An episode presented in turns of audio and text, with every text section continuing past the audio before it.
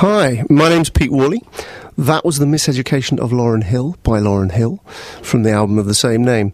Um, and you're listening to the Philosophy Now radio show on Resonance FM. Today's programme is dedicated to philosophy in education.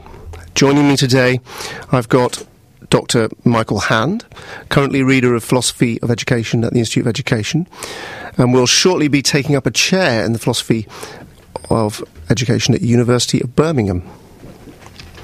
He's also the editor of Philosophy in Schools and was, or is, I should say, an ex primary school teacher. I've also got with me Dr. Stephen Boulter, Senior Lecturer in Philosophy at Oxford Brookes University, author of The Rediscovery of Common Sense Philosophy. So I thought I'd start by asking you both to say maybe a little something about your uh, what got you interested in philosophy in education, about your experience, perhaps. So, Michael, if you start. Okay, thank you.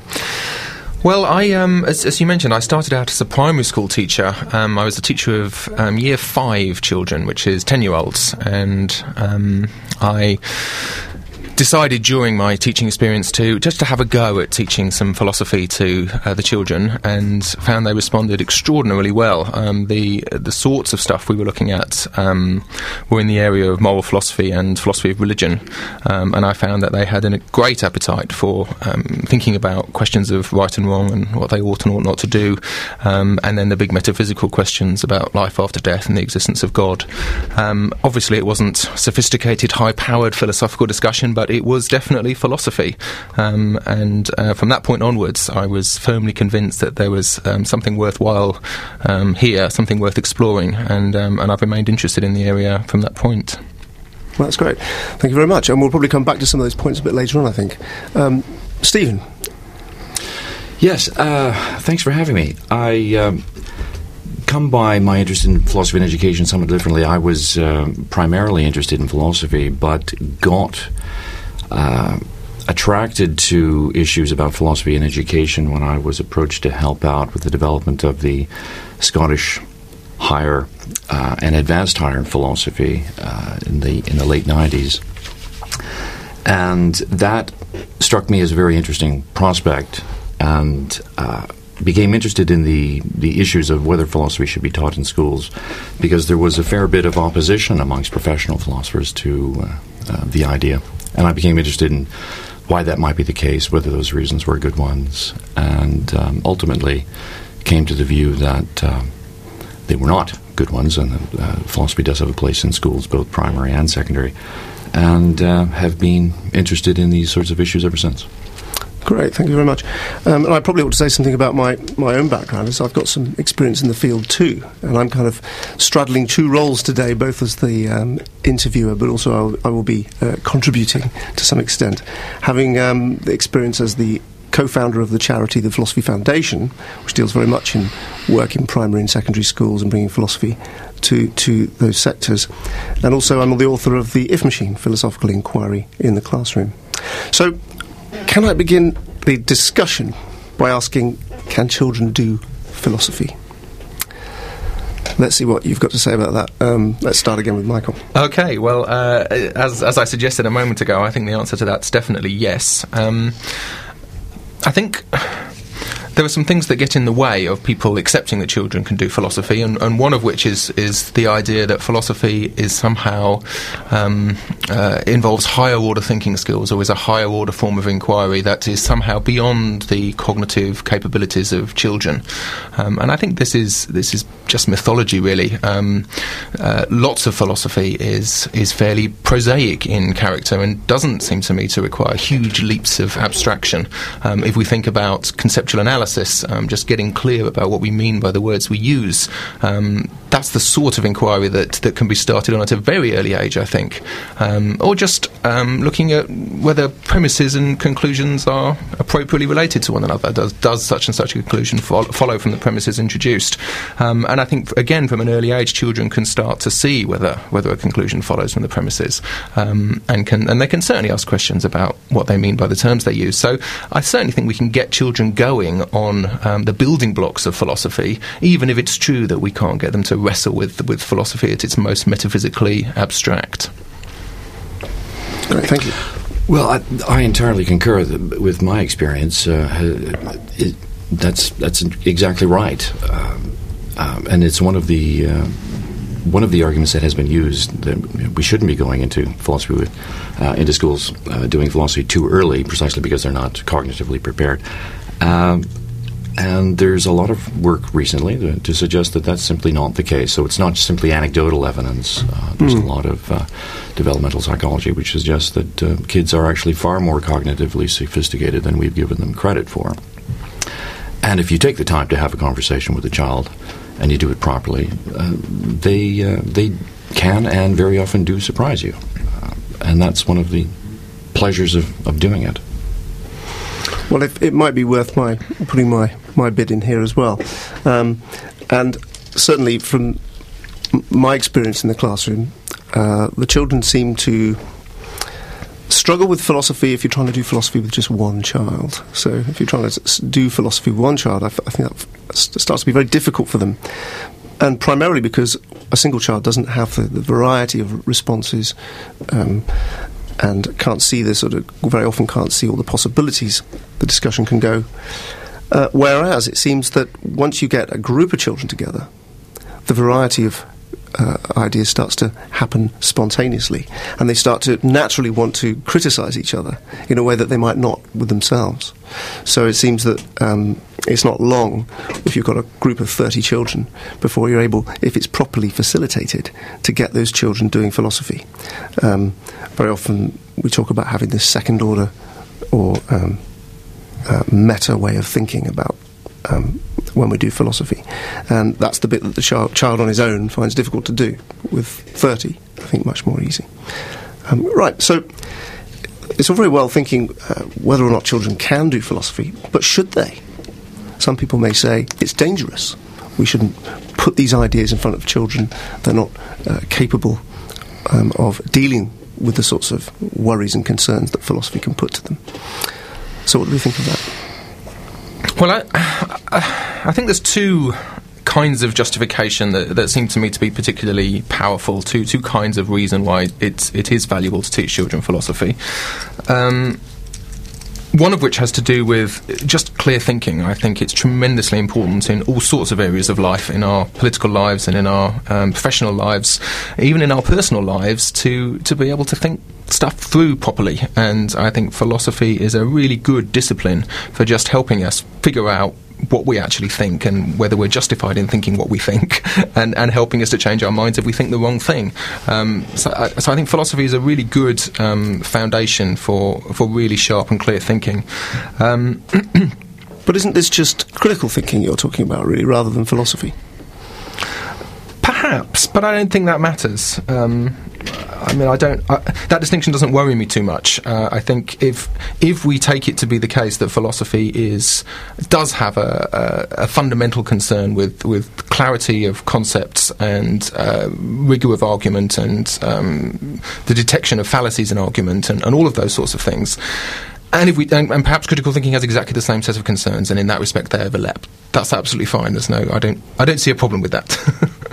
but just to come back to, to the other kinds of justification, the other reason why I think children should learn philosophy is is to do with normative inquiry. Uh, I think there's very, very few. can you say something very quickly about what you mean by normative inquiry? Thinking carefully about what we ought to do, um, uh, both in our personal lives and in our political lives. That I think there are very few opportunities in the school curriculum to to think hard about ought questions. Uh, there's lots of attention to um, kind, different kinds of factual knowledge and different kinds of explanation, but remarkably little opportunity to think about the kind of life I ought to live, the way I ought to vote, the kind of policies I ought to support um, in government, um, what career I ought to pursue, what kind of what moral code I should adopt. All of these these these basic normative questions that are absolutely at the heart of everybody's lives, and yet there's so few opportunities to to really engage with those in schools. And philosophy is one of the few disciplines that I think can um, really help children think through um, those sorts of normative questions, can interrogate uh, normative um, considerations, um, and and come to intelligent judgments about the right way to vote and the right way to live. Um, so that, that's the other sort of basic justification for, for philosophy in the curriculum, I think.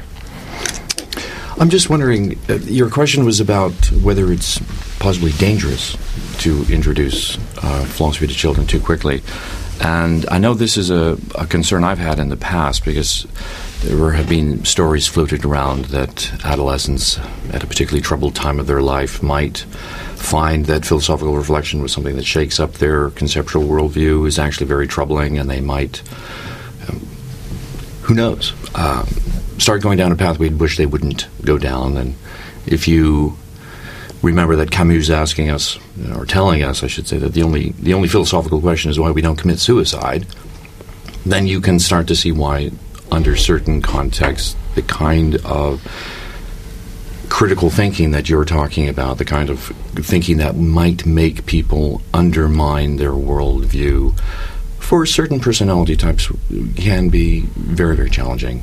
Um, and I think that's something that has to be borne in mind.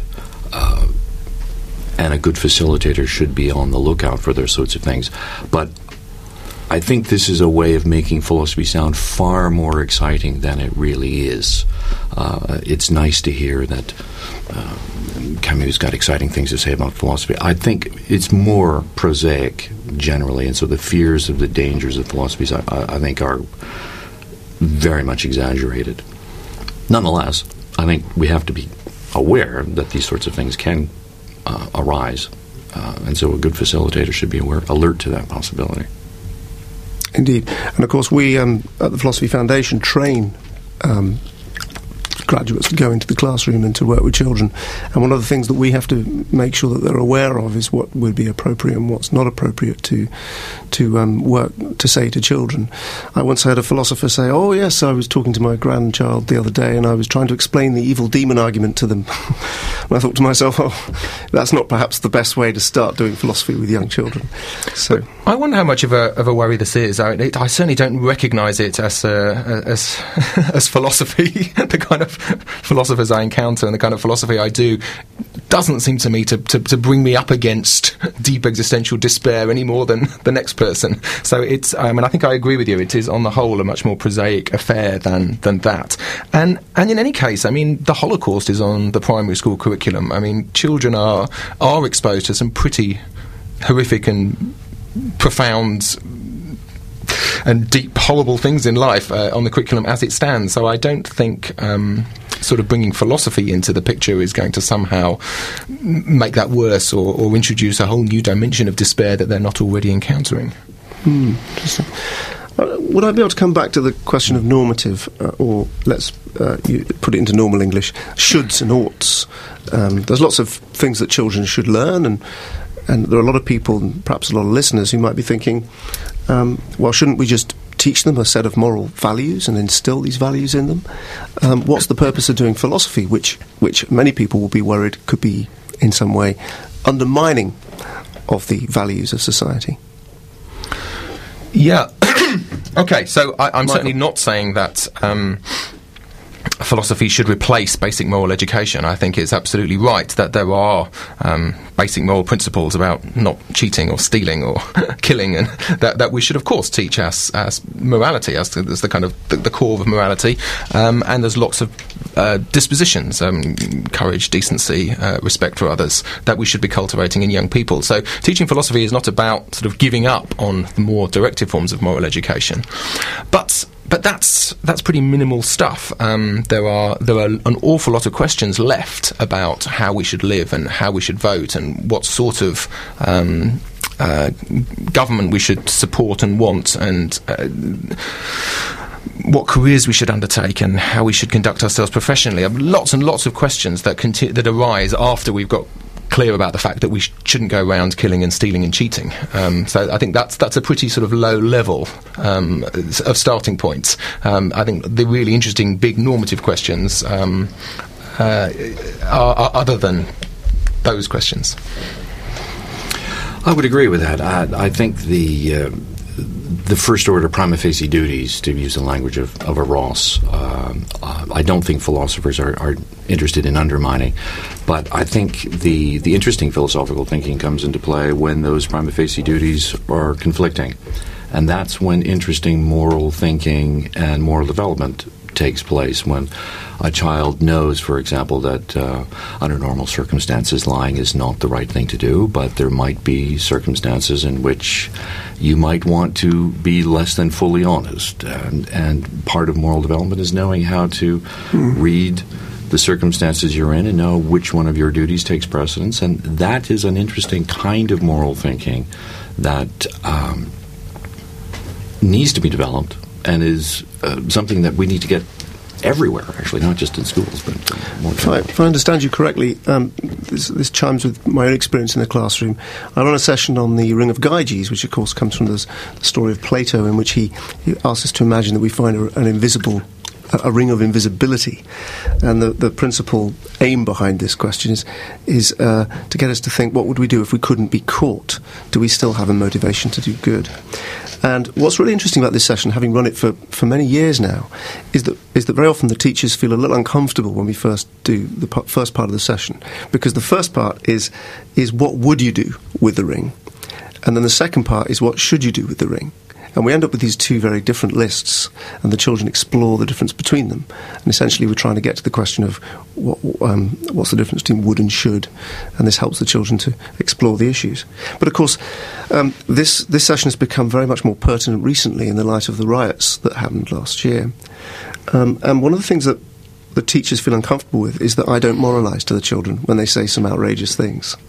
Um, so there's the, the, the, um, they, they, might say that it's good to steal and cheat and do all these things uh, without really thinking because they don't feel as though they're going to be caught out. You see, in this session, and. Um, and I'm always, I always have to try and explain to the teacher that there's a real purpose to this, and I think it's in what you were saying between these these conflicting prima facie um, values, mm. uh, because the children often they will say something like, um, I shouldn't hit people back if they hit me. If the teacher asks them, is it good to hit people back when they hit you, they'll say no, because that's the received belief. That's what they've been brought up to believe by their teachers and parents. But then, of course, um, in the playground, they will hit someone back. And if you say, why did you? He hit me first. So there's a set of operational beliefs which are very different from the received beliefs. And from what I've understand, and also this is confirmed not just by what I've read, but also from what I've seen in the classroom, is that the more children explore the, the dissonance between these two sets of beliefs, the more they start to think it through then they can build towards some concord between those two sets of operational and received beliefs. So I think there's real value in allowing the children to explore in their own time through these the, these moral issues, rather than simply uh, listing uh, things which children are always going to just say whatever set of received beliefs they think the teacher is after. Um, I think I would play some more music at this stage.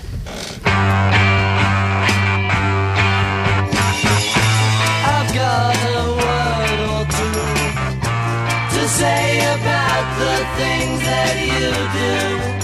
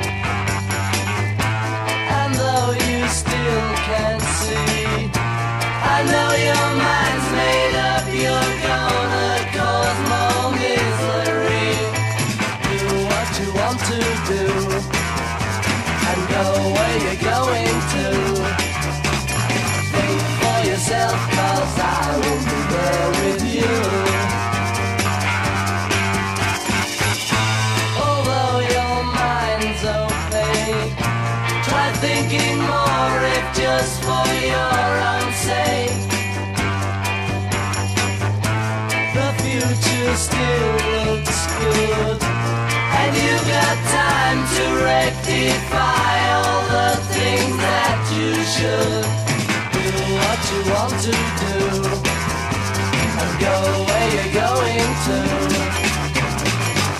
for yourself, cause I will be there with you. Do what you want to do. And go where you're going to. Think for yourself,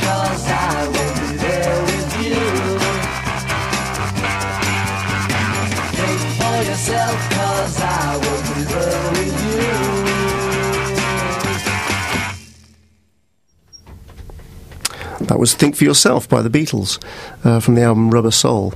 Um, I probably don't need to say much about why that's there. Um, right, so Stephen, you wanted to elucidate a little bit more on the, the point that was the last point that was being made. Yeah, when you were you were talking about um, what a child might know they're supposed to say about a particular moral issue, like don't hit back if somebody hits you or something like that, but the way they'll behave in the playground uh, will very often not uh, fit neatly with what they're told they should say about moral matters. Uh, and I I like that uh, picture because I think that happens a lot, and that's where I think philosophical thinking tends to take off.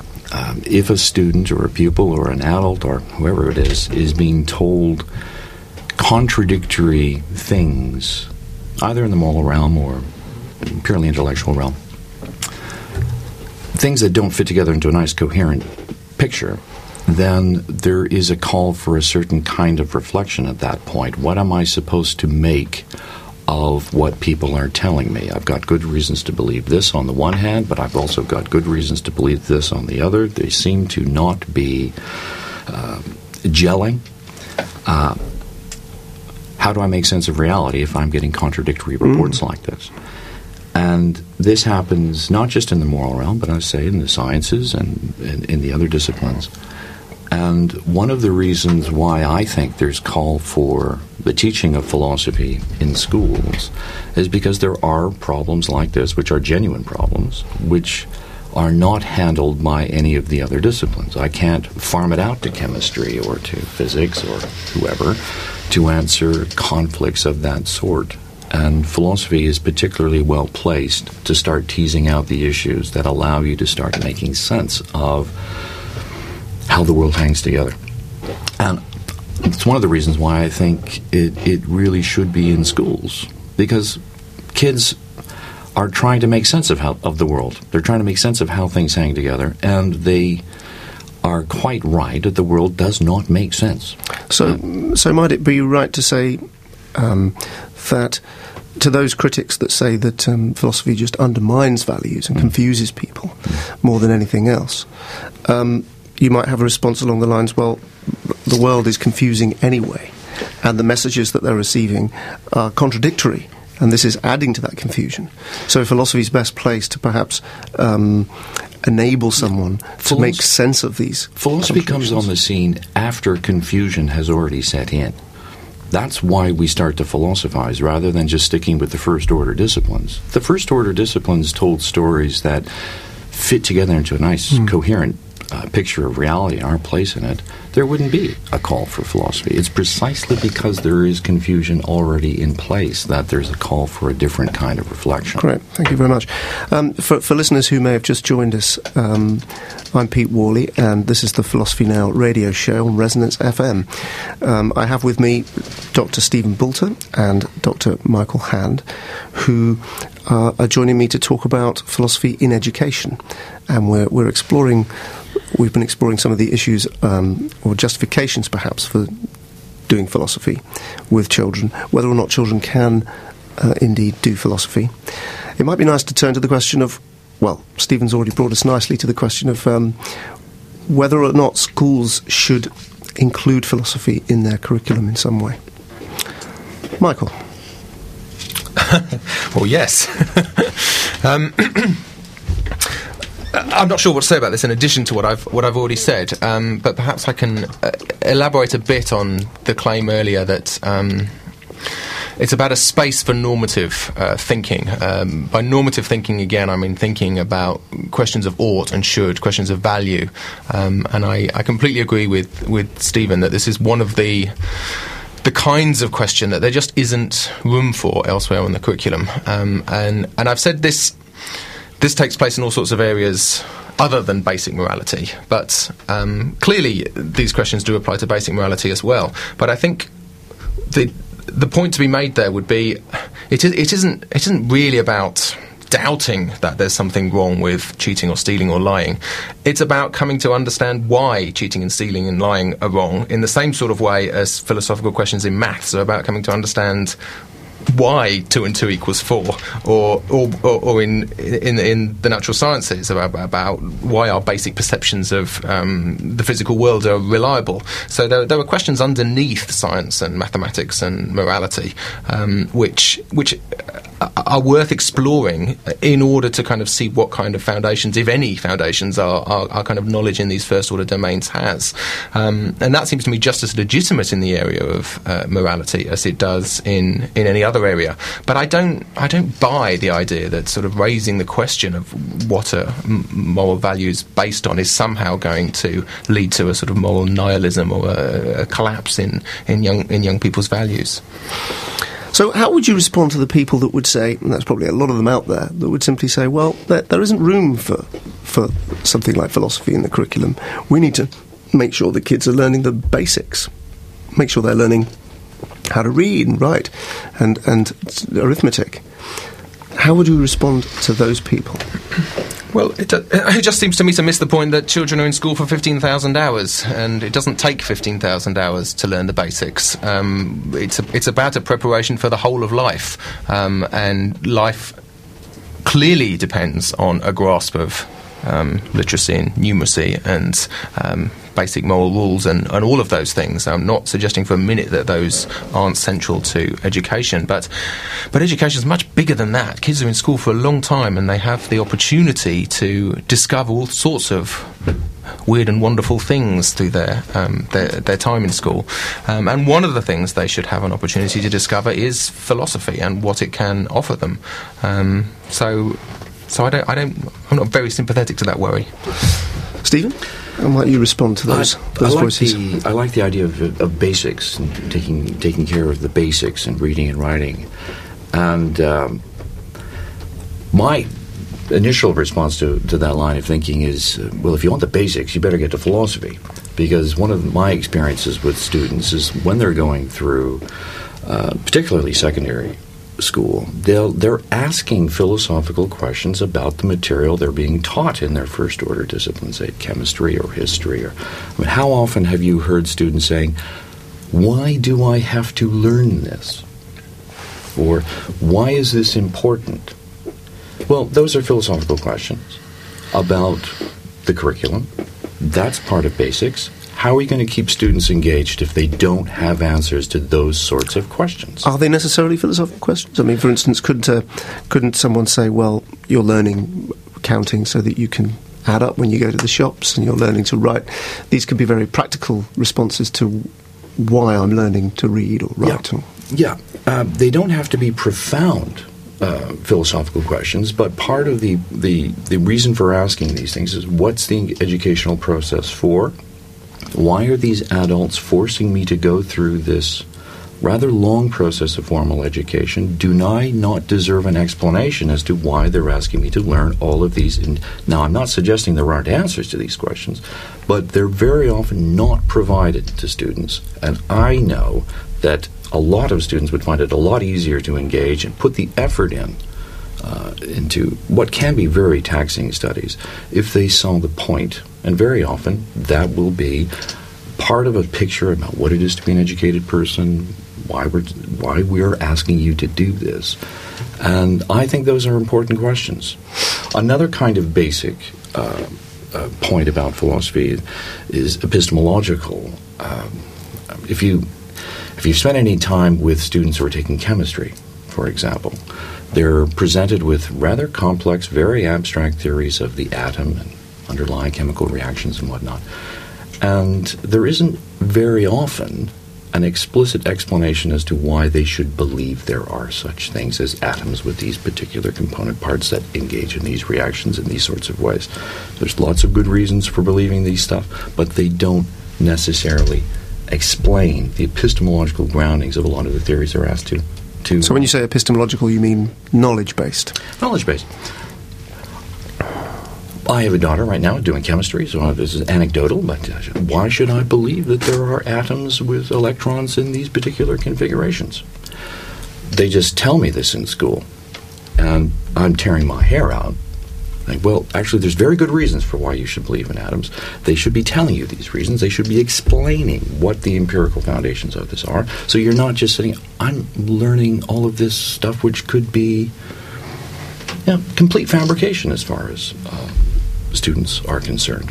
I, I, I just have to learn it. And then you shut off. If you don't deal with the basic questions as to why I ought to believe why you are telling me this, then I think you're, you're, you're missing the boat with the students and they're, they're going to disengage. Yeah, I mean, there's a couple of points I might want to add in response to these these critics. Why should philosophy be included in schools? Well, ca- carrying on from what you just said, and something that I think, Michael, you've said before that I've picked up from you, is that there's a sense in which is, philosophy is inescapable. There's a sense in which you, you can't really get away from it. At some point in your studies, there's going to be questions that come to you, and such as the ones you've just the examples you've just given us about atoms. Um, but I've noticed that this happens uh, from a younger age too. Children do straight away start to engage with the question of change at a very young age when they see that they're being asked to accept uh, concepts and ideas which are uh, static and, and, and, seem to be unchanging. Um, and yet their experience is about change all the time. So there's a conflict there between these, and children will ask questions about change. Um, but also, it seems that um, when we're talking about the basics, um, arguably, philosophy, or the thing that philosophy deals in, that's reasoning and concepts, is arguably even more basic than reading, writing, and arithmetic. These are possibly the things which underpin reading, writing, and arithmetic. And one good reason for you know, such things as the Cambridge Review and others saying that reading and writing, writing arithmetic haven't improved in such a long time. Well, one possible reason is because no one's really stopping to think, well, what is it that's underpinning these things that perhaps the children need to learn better? Um, rather than simply trying to improve reading and writing without thinking about the causes. And it seems to me that possibly concepts and reasoning would be good candidates for the things which underpin them. Um, and on top of that, you've got the further argument that possibly philosophy is the best subject for teaching reasoning and concepts because it's dedicated to it.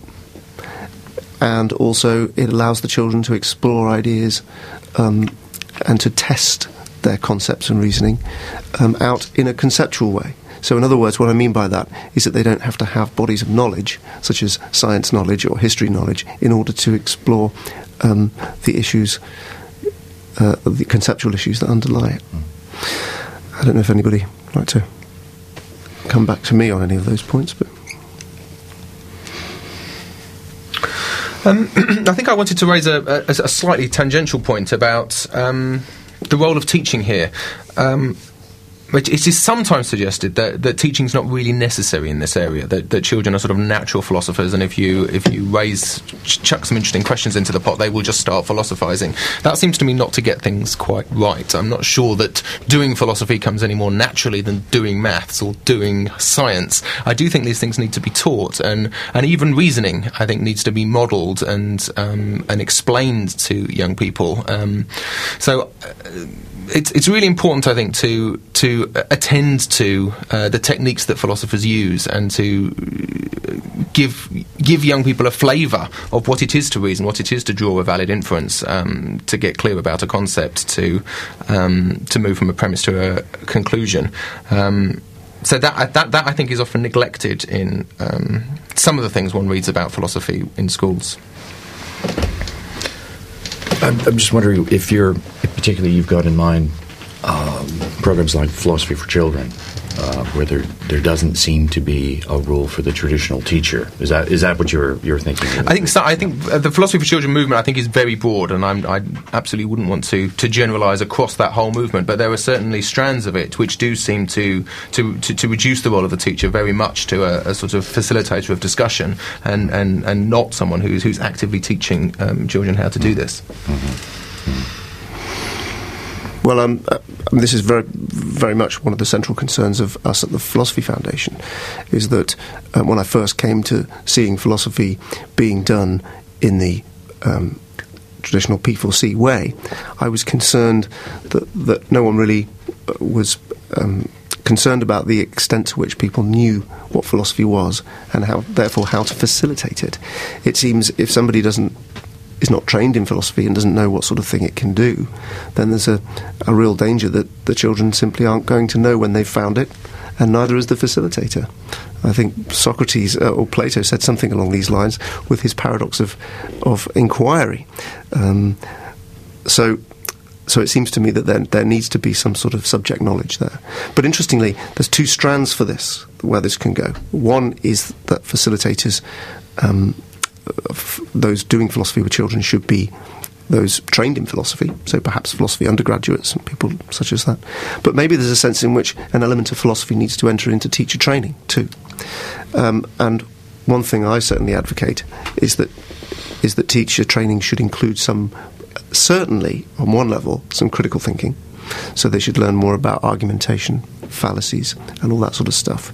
Because teachers are often taught a lot of stuff about psychology, and they're often reasonably well versed in psychological terms and concepts, but perhaps not not arguments and critical thinking. But then, on top of that, there might even be a further argument for including some kind of um, philosophical content as part of their teacher training as well. Although I'll leave it open uh, at this stage. Might be nice to play some more music at this stage. Um,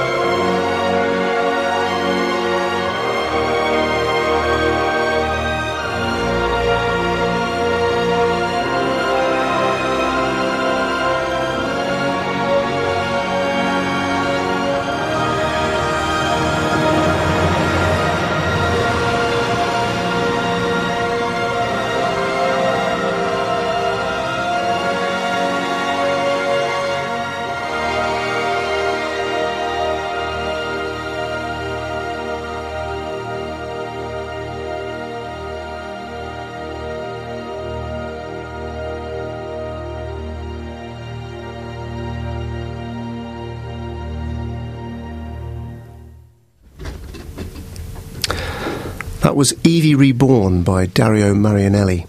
And it's from the score for the film for V for Vendetta. Um, right, well, I'm Pete Worley, and you're listening to the Philosophy Now radio show on Resonance FM. We're talking about philosophy in education. And um, I've got with me Dr. Michael Hand and Dr. Stephen Boulter. And I thought, okay, so it seems that we're all agreed that philosophy should be done and philosophy can be done. What about the practicalities? If philosophy is going to be done in schools, um, how might it be done, and what sort of problems might it face? Do you think? So, um, So, Michael, so, what- so one problem is um, uh, teachers' familiarity with this uh, subject area. That, um, that there are a number of really interesting initiatives to uh, get philosophy into primary schools at the moment, um, and a number of opportunities for teachers to, to, to do a little bit of training in the area. Um, and, and a really challenging question, I think, is, is the degree to which one needs. A, thorough foundation in the discipline. Um, I'm not persuaded that one needs a kind of deep and extensive subject knowledge, that one needs to be versed in the whole canon of um, Western philosophy in order to get started here. At the same time, um, it's clearly not going to be enough for someone who has been um, completely unexposed to philosophy um, for their whole life to this point to to go on a two day training course and come back equipped to teach the subject. So there, were, there, there was. I, so I think a real challenge here is is this question of um, the degree to which it's it, it's possible to get to get teachers started on this. Um, but just to say a little bit uh, about what I think's needed. Um, I really don't think one needs to know lots and lots about what Plato said and Kant said and Hume said. Uh, one needs to have a feel for um, the difference between conceptual questions and normative questions on the one hand, and and the sort of em- empirical and factual questions that are the bread and butter of most of the rest of the curriculum. Um, and I think so long as one understands what it is to engage in a in, in, a, in a conceptual inquiry um, or to engage in a normative inquiry, then I think you can get started and you can get kids started um, wrestling with these sorts of questions. Um, so it's about it's about kind of having a nose, I think, for, for kind of what what a philosophical issue is, um, and and of course. Being steeped in the in the philosophical classics is, is one way of developing that nose, but I think it's possible to do it quicker than that, um, and, and without a, an undergraduate degree in philosophy.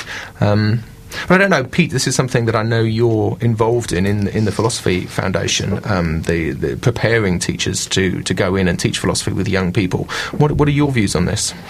Well, I think um, although some knowledge of the classics, what philosophers have said in the past, can sometimes be useful, it seems to me that the emphasis needs to be much more on the doing of philosophy, um, the process of thinking, the the way in which one is thinking through, the way in which what one is saying is um, is reasoned well or not reasoned well, and the ability for the children or anybody involved in doing philosophy to see to see um, um, those reasons and to challenge them. Um, and it seems that the, the the thing that I think anybody who's engaging in philosophy would need to know is more how those sort of processes can be brought about, how they can be facilitated, how the children or anyone can be um, uh, helped to move forward through them. And that seems to me much more important. Now, of course, when you're working on secondary school level, the subject knowledge knowledge will become um, different. And I think it's more important that you do know that Kant said this and how he said that and when he said it, perhaps even to some extent. Um, however, I still think that the um, the model of inquiry should be such that um, the philosophers are introduced into the context of how the children are thinking. So they should be thinking through first, then learning the philosophers as they are appro- as it is appropriate to what it is that they've said and reasoned, rather than starting with the philosophers and then thinking about it afterwards. Um, it's it's also very intimidating doing that if you're coming to philosophy for the first time. Stephen, anything to add on this? Uh, Yeah, this is a, a question I've, I've agonized over a lot because I, I think I'm probably not quite as sanguine as, as as both of you um, on this issue. I think it really depends on what kind of philosophy you're talking about. If you're talking about philosophical inquiries or communities of inquiry, then um, you don't need to have an undergraduate degree. And as you say, if you're going to move on to teach Hume, then clearly you do. But uh, that seems to open the door to a far more relaxed uh, set of criteria about who is who is appropriate for doing this.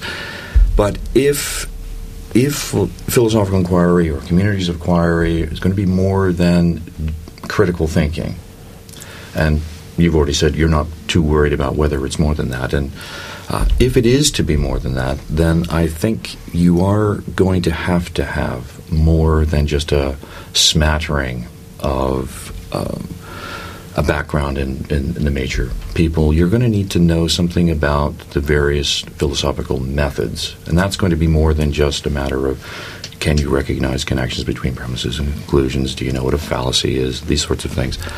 Um, philosophical method is actually rather difficult, and it's a very contentious area of the discipline. It's why it's one of the most interesting parts of, of the discipline. And all the major philosophers have their own particular methodology that's involved. So I would I would want teachers to at least know something about the various approaches that have been taught, even if they don't know the, everything about the Republic or everything about the meditations at least they should be able to recognize different ways of approaching a philosophical question and how those are distinct from what happens in other disciplines.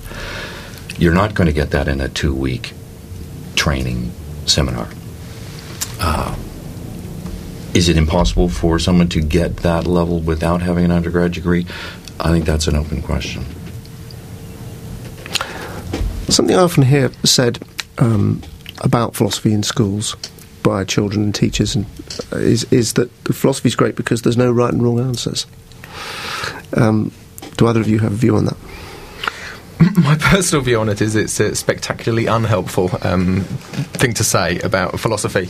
Um, there are certainly lots of philosophical questions that we have that we have yet to come up with a satisfactory answer to, but um, I don't think it's true to say that um, that uh, conceptual and normative questions in general have no right answers. I think there, there are lots of um, conceptual questions that we can answer perfectly well, um, and it seems to me an unhelpful way to go into philosophy, thinking this is a domain in which there's no, no, such thing as the difference between a right answer and a wrong answer. It would it would render the whole enterprise pointless. It seems to me. So I, I think that's myself. That's not a helpful way to to think about the discipline. I, I, agree with that. I, I, it's one of the things I drum into my first year students. If you think philosophy is that discipline where there are no right answers, then what are you doing here? Why are we spending any time thinking about these things? This is this is pointless. Um, I don't believe what I'm doing is pointless. I don't believe the discipline is pointless. So clearly, there's something askew with this criticism. Um, or it could just, or it could just be that you're mistaken and that it is pointless. I could be, but the reason why I'm not too concerned about that possibility is that I've got a view of what a philosophical question looks like, and given the logical structure of a philosophical question, there are always going to be more than one answer in logical space. And so the difficulties of, of uh, answering a philosophical question are really ones of deciding which of a series of logical possibilities are, are the is the best overall. And that is the kind of judgment where philosophical sensibilities reasonably differ. No one is involved in a cognitive error if they choose one mistake over another or one answer over another.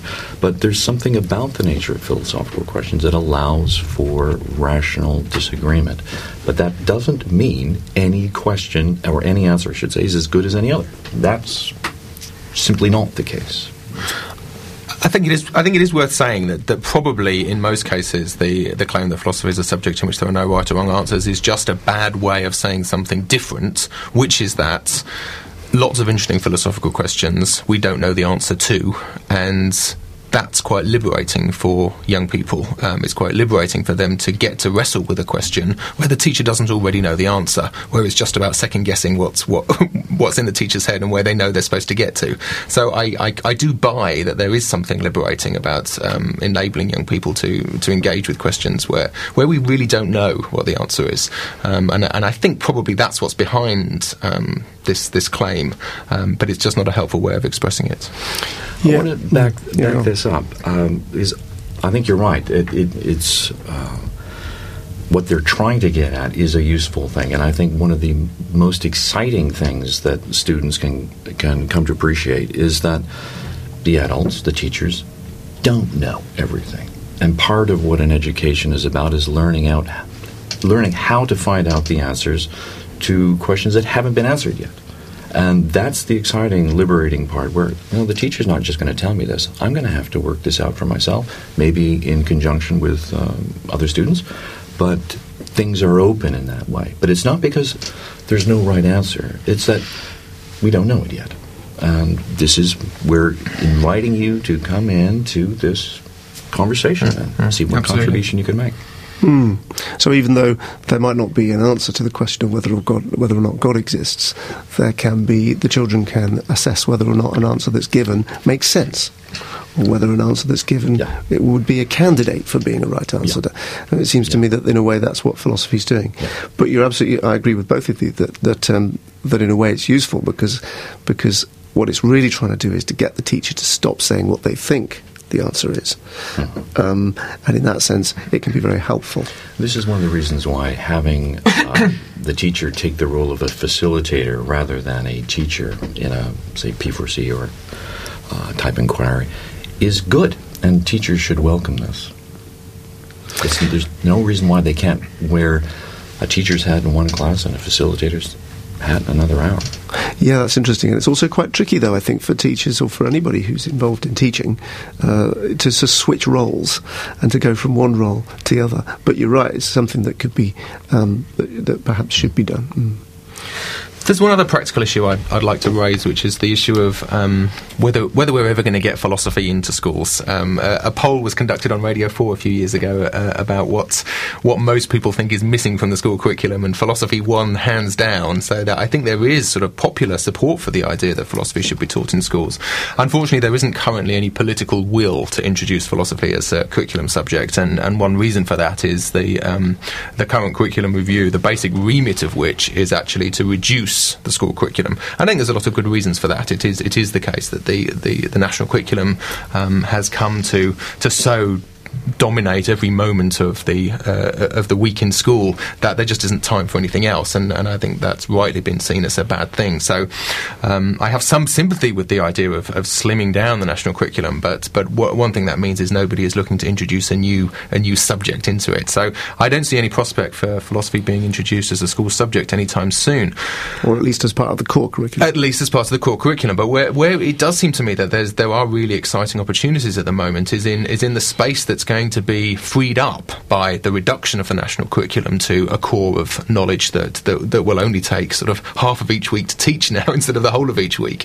And I think in, in principle at least there is a real opportunity now for for enterprising head teachers and local authorities to to start looking about for for other interesting things to introduce young people to in school. And and I think philosophy uh, has a real potential there to um, to take hold. I, I can just say I, I very much hope this, this comes to pass. uh, I, uh, I'm not holding my breath, but I would love to see the day. So I've got one last question for you both. Um, which philosopher would you like to see teaching your children, and which philosopher would you not? Hands down, no question for me, Aristotle. For which one? For teaching? For, for teaching. He, he understood that philosophers cannot do philosophy without being teachers. Uh, so there's no question about it. Hands down, Aristotle. Um, I, I can think of one who I probably wouldn't want to teach, which is Wittgenstein. He, of course, was a t- school teacher and apparently a pretty lousy one. So uh, I definitely wouldn't want Wittgenstein teaching my kids. Great. Thank you very much for uh, joining us uh, today on the Philosophy Now radio show.